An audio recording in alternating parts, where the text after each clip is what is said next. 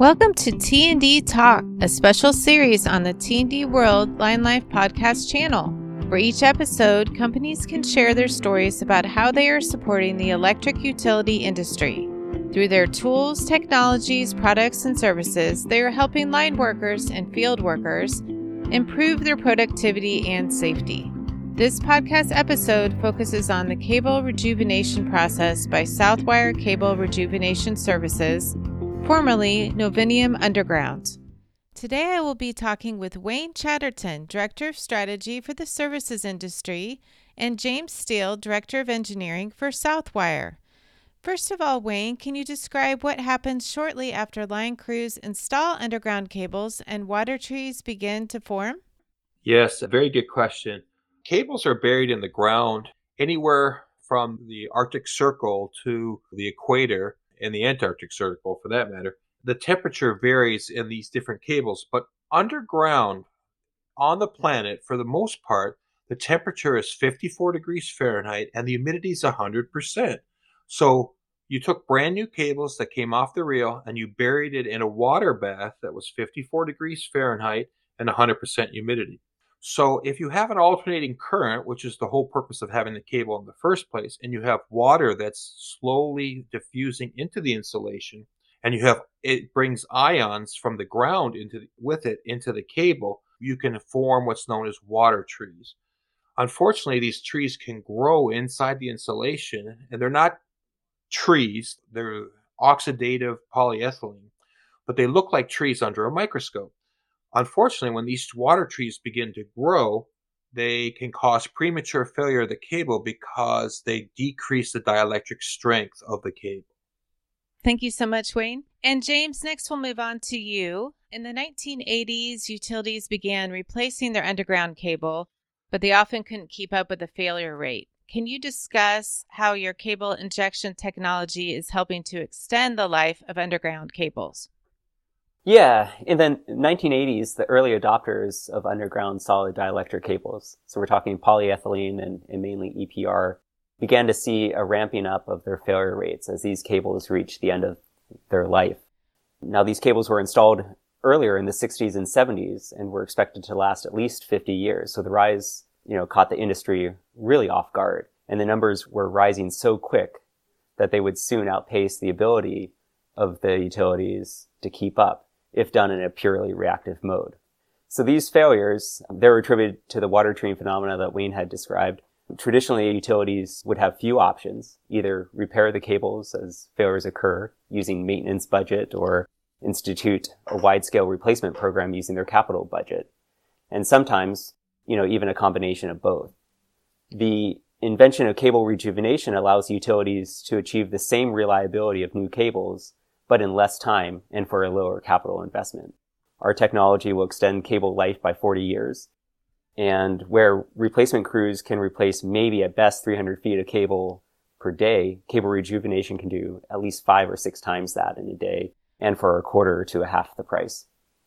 And Wayne, utilities began the cable injection process in 1987. What are some of the successes of the rejuvenation process since that time? Yeah, that's a great question. People will say, I've never heard of you, or, does it really work? Well, cable rejuvenation has been employed since 1987. So, we're going on 36 years that it's been done. To date, we've injected over 150 million feet of cable at over 350 utilities worldwide. That's impressive in itself, but the more important point is that over 99% of these cables are still in service today. So as James just mentioned, the utilities went from having a daunting number of failures to a manageable amount that they can deal with. And the failures are not coming from the cables that were injected, but are coming from cables that haven't had a chance to experience the cable rejuvenation process. That's interesting. And James, can you talk step by step about how the cable rejuvenation process works? Sure. Think of a cable as a metallic conductor surrounded by a layer of insulation. And that conductor is actually made up of not just one strand, but multiple conductor strands layered and kind of twisted together. And in between those individual conductor strands are tiny interstitial volume in which fluid can easily flow, kind of like a garden hose in a way.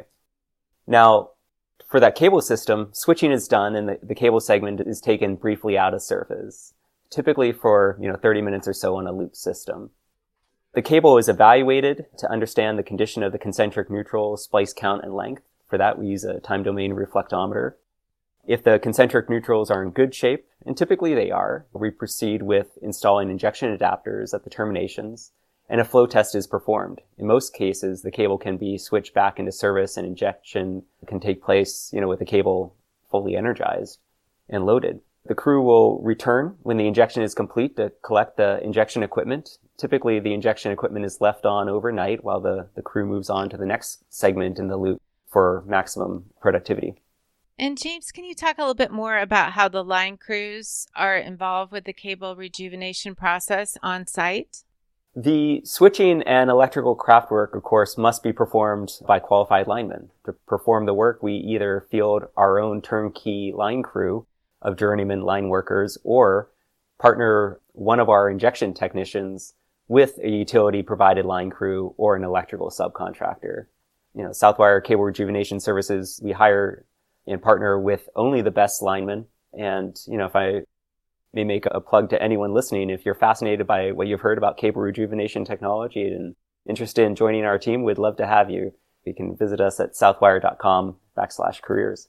Fabulous. And Wayne, can you talk about how the cable injection process lasts for a long period of time? Yeah, that's an important question to understand. In the early days, like James mentioned, cables were lasting, less than 10 years, and they didn't know what was going on. Once they found out that it was water, certain utilities attached air tanks or nitrogen tanks to the end of their cables and basically dried the cable out by passing a stream of air through the cable. Now, this works very effectively to remove the water until the tank goes dry, and then the water comes back. As we all know, you can't just push on water. Water will push back forever. At Dow Corning, where we developed this process, they realized that if we chemically react with the water instead of pushing on it, you can prevent the water from coming back into the cable. Matter of fact, studies have shown that injected cables will last well beyond the original expected life of the cable. Matter of fact, at least 2 times the expected life of the cable. So if your cable, as James mentioned, was expected to last 50 years, if we can get to it at a reasonable time when the water trees have been growing, we can actually extend that another 30, 40, 50 years, depending on how the cable lives today. So a very interesting process, and we have proven over the last 36 years that the process does last for a very long time. Thank you, Wayne. And James, where can the rejuvenation process be used? Yeah, so all underground medium and high voltage solid dielectric cables will water tree as they age and can benefit from cable rejuvenation. Cable rejuvenation has been extensively applied to distribution cables in URD as well as mainline feeder applications. So this typically extends from 15 to 46 kV. But cable rejuvenation has also been applied to subtransmission and transmission circuits up to 138 kV and to submarine cables, some stretching for many miles and connecting, distant islands to the mainland. And for those low voltage underground cables that form the last link and connect the homes and businesses to the grid, we also offer a different injection service that protects those cables as well from their unique failure mechanisms, mainly corrosion caused by water ingress. And Wayne, can you talk about temperatures? What conditions are optimal for this process? Yeah, as I mentioned earlier, we do injections up in Alaska all the way down to the equator. The injection process is actually, it tailors the fluid and the process to the specific needs of the region we are working in. Like I said, we've injected cables all over the world, even in the deserts of the Southwest. Years of experience allows us to work on almost any cable. Going back to the last question that James just mentioned, where can the rejuvenation process be used?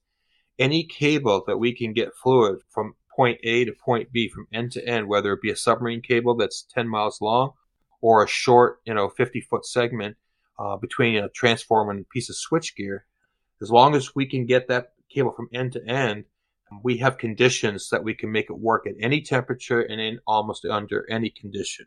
Thank you, Wayne. And James, can you describe the improvements that have been made in the cable injection process since the 1980s? Yeah, Wayne mentioned our 36 years history. with cable rejuvenation. And we believe in constant improvement with everything we do, including injection fluids, the injection processes, and the equipment. To date, we've been granted more than 130 patents worldwide on our technology. And the secret to our success is getting fluid into the cable and having that fluid retained in the cable.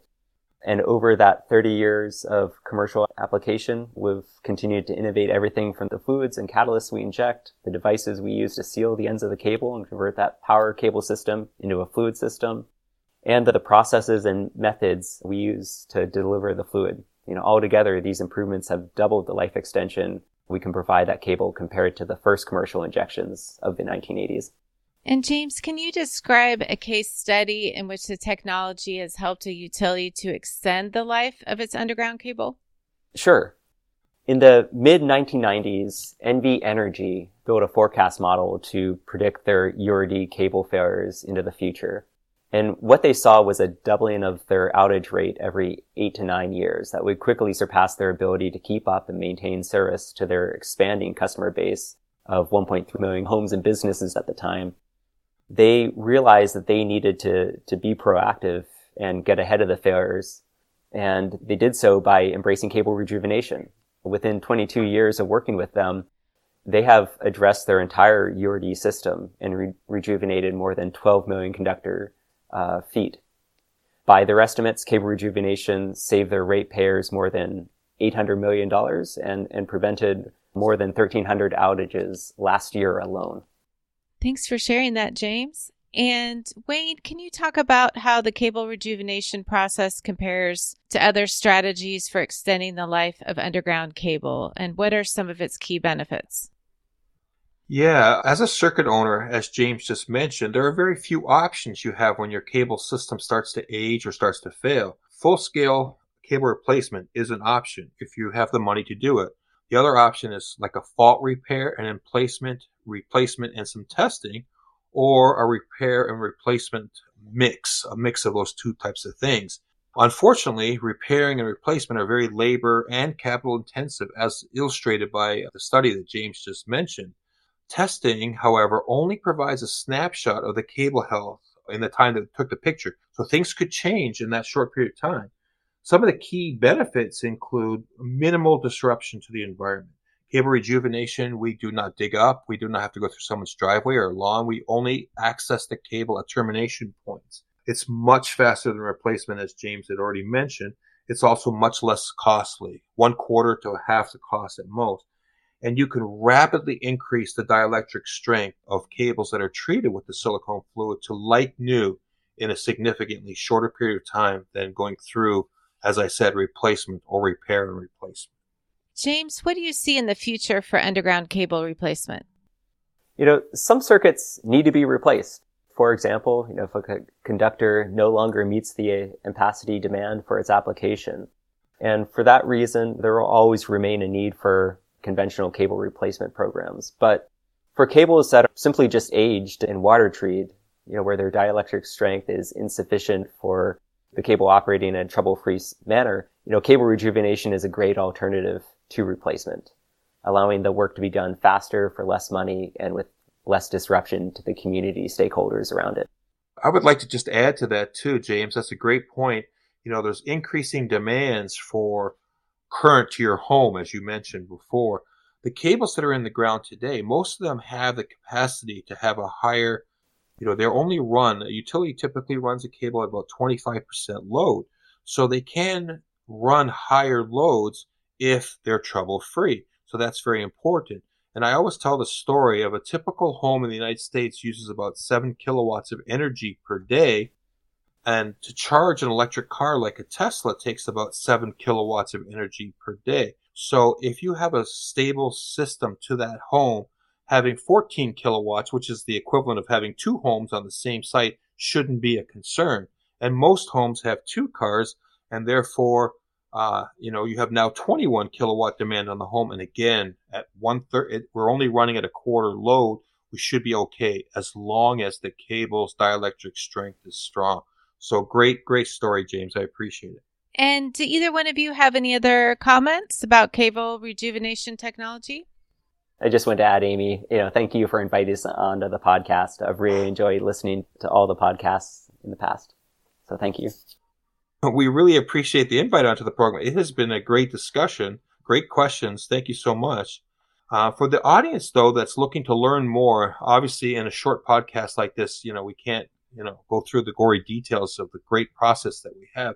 I really urge you to visit our website at southwire.com and look up Cable Rejuvenation Services of Southwire, and you'll see an extensive list of papers, white papers, and discussions on how to get involved and how to try this process out.